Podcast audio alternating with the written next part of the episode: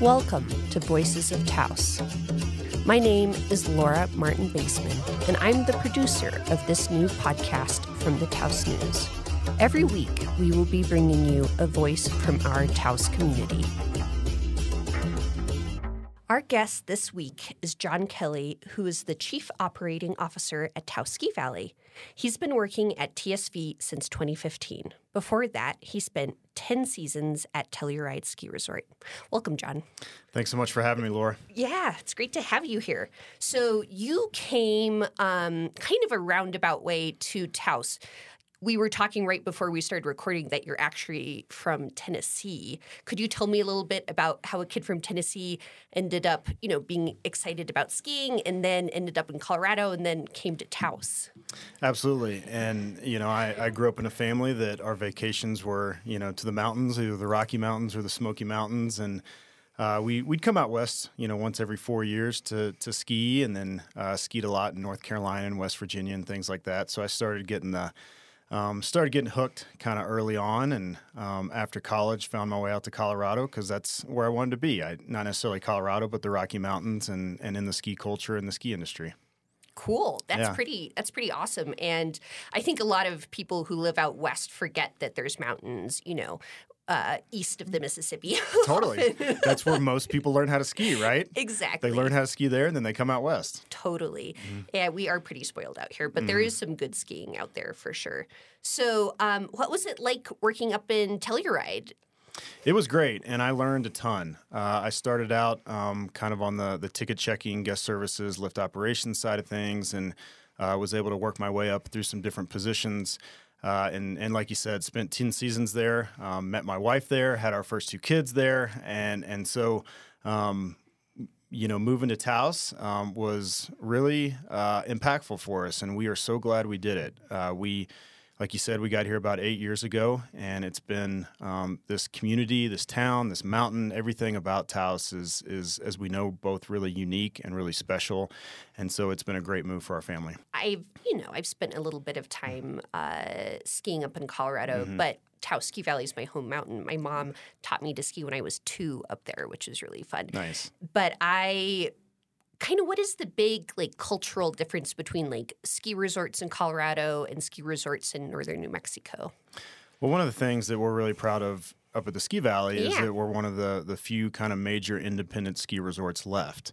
Uh, there's definitely some in Colorado, but I think as you think about the Colorado experience versus the northern New Mexico experience, and, and that's not just Taos, right? That's that's Red River, that's Angel Fire, that's Sipapu.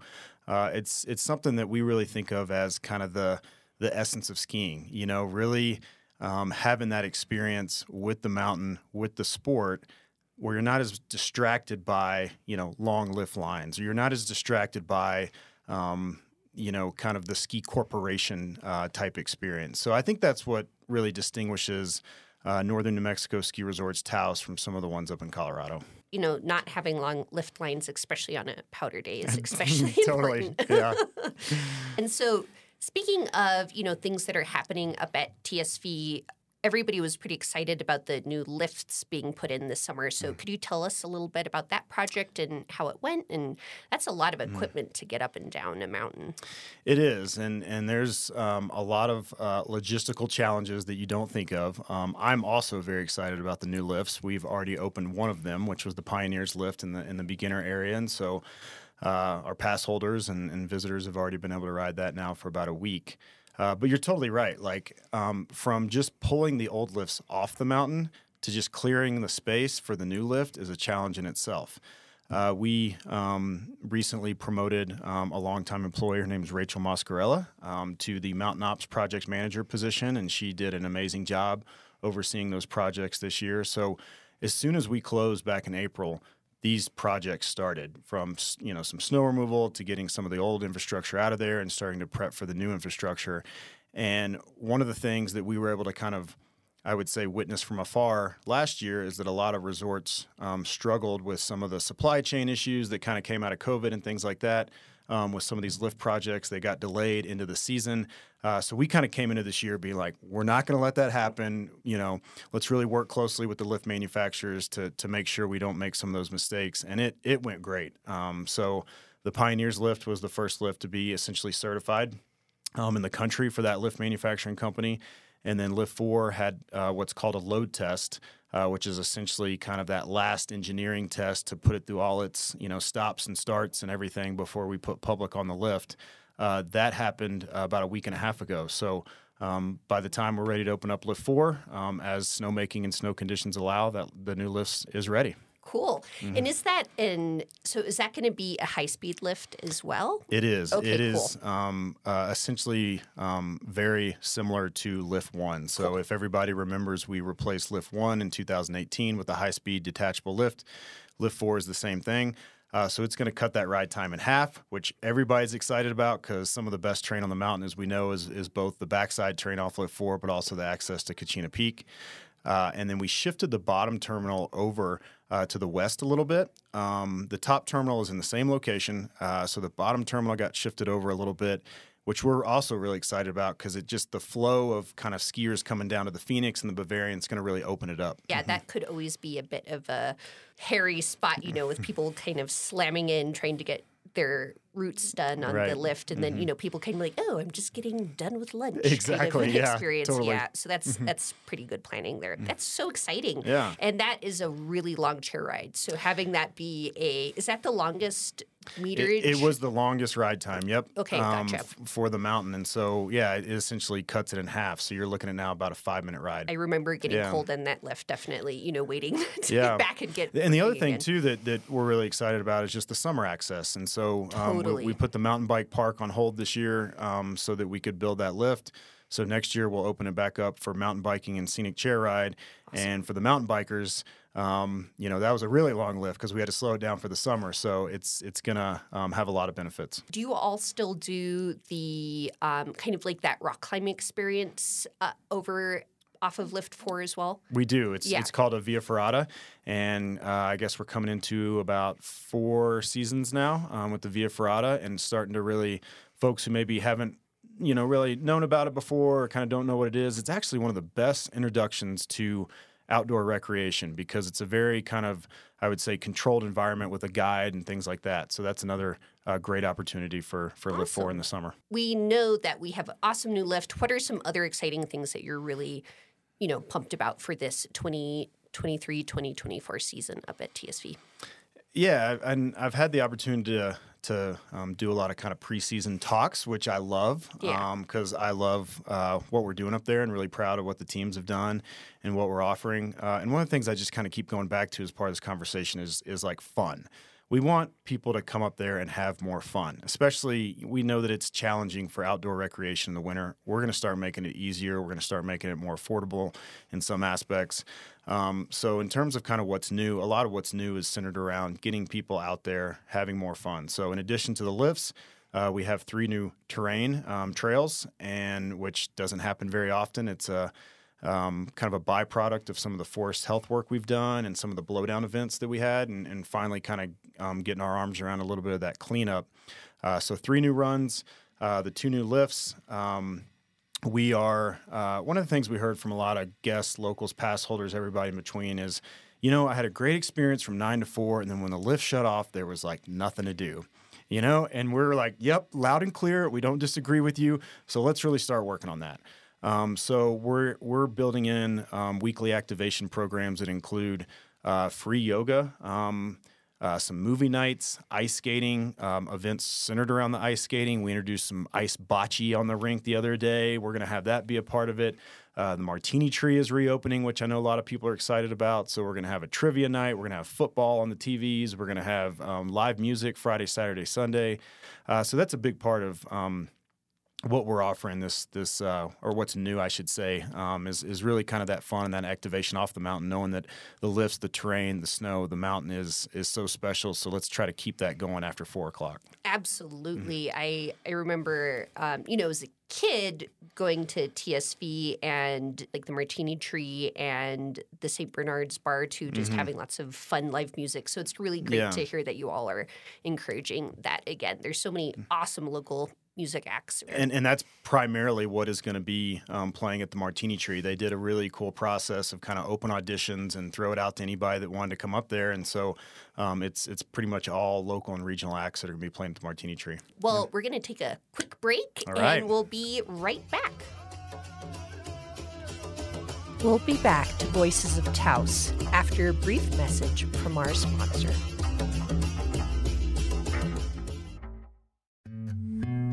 Hi, this is Mattress Mary from Taos Lifestyle, and happy holidays. In addition to having the largest selection of furnishings and mattresses in northern New Mexico, we're also your new gift giving headquarters with an incredible greeting card selection, custom holiday gift baskets, and so much more. Wishing you all a beautiful holiday season. Taos Lifestyle, let it move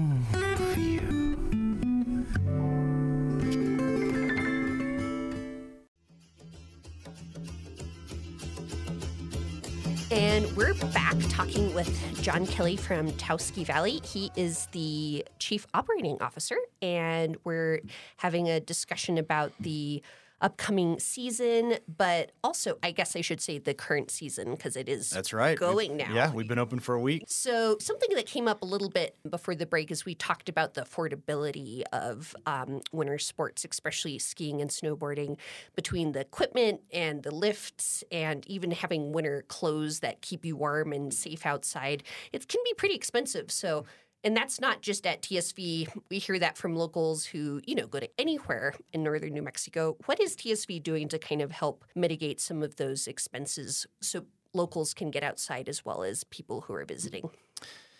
And this is something that we're really excited uh, on some of the initiatives that we're bringing to this season that we haven't in the past. And I, and I don't think um, probably the ski resort in a really long time has has introduced some of these initiatives. So uh, it's it's definitely something that's really top of mind for us. I mean, the the future of the sport itself, um, you know, depends on more people learning the sport, loving the sport, and doing it on a regular basis. So uh, we want to make sure that we're providing opportunities to do that. So, a couple things um, that that we're rolling out, um, both kind of repeating and then introducing new, is uh, we're here next weekend. Um, I guess maybe after this this podcast airs, probably um, the day of. the day actually, of, okay. yeah, this should come out on December 9th. You know, all things in the media world willing. nice. yeah. Well, December 9th and 10th is our second annual community weekend.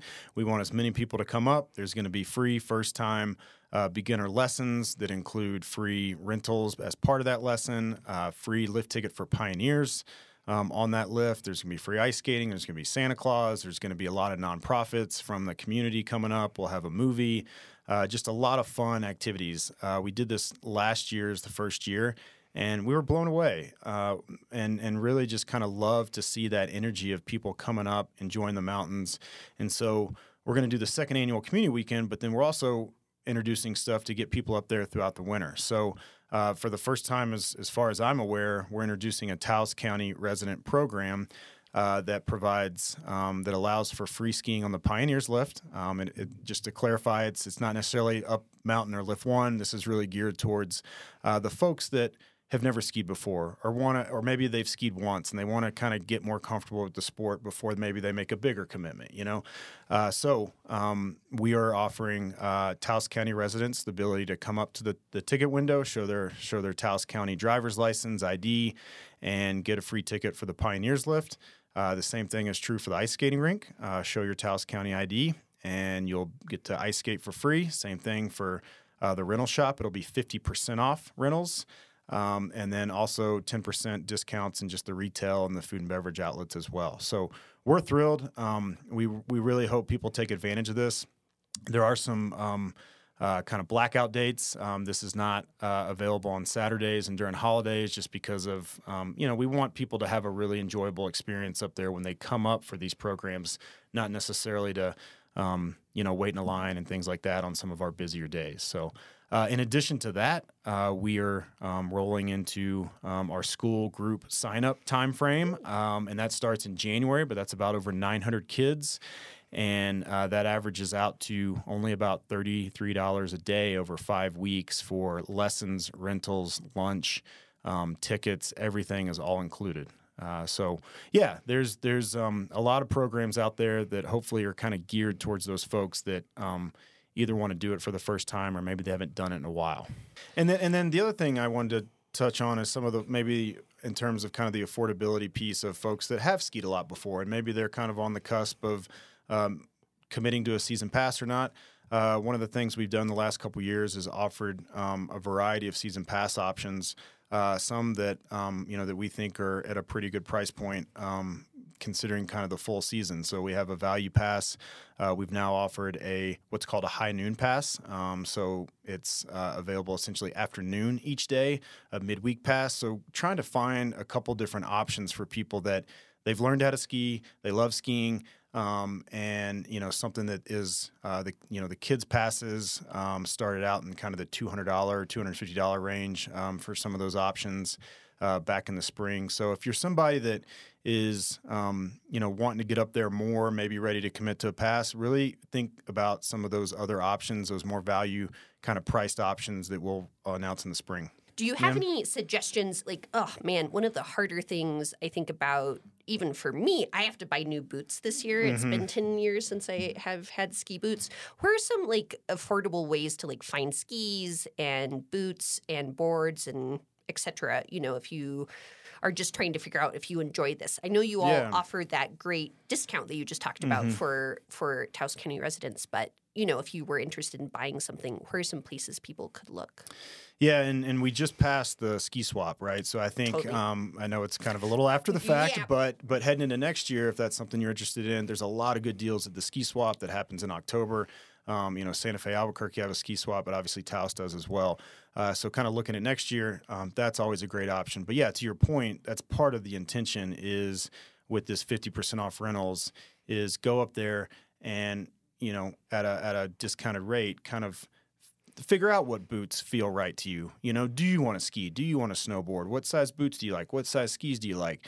Um, so that you kind of have that confidence before maybe you make the commitment of um, purchasing the gear. Uh, there's definitely some shops around town that I think sell, um, you know, last year's or, or kind of um, used equipment at a, at a discounted rate. So I would encourage folks to do that as well. Um, one of the things we did last year for Community Weekend is uh, we gave out, you know, over uh, I think around 200 sets of kids gear.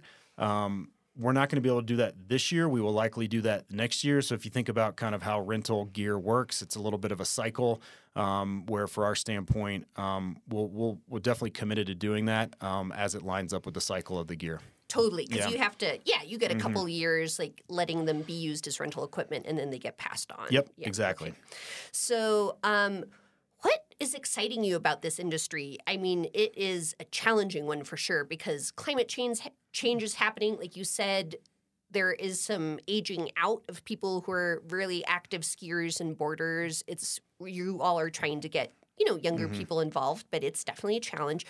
So we've been reading in the ski and boarding magazines all these kind of negative things over mm-hmm. the years. What excites you about this industry? It's a great question, and and um, Laura, to your credit, that is not a question I've been asked in a lot of these interviews. So I, I, I think it's a great topic and a great question.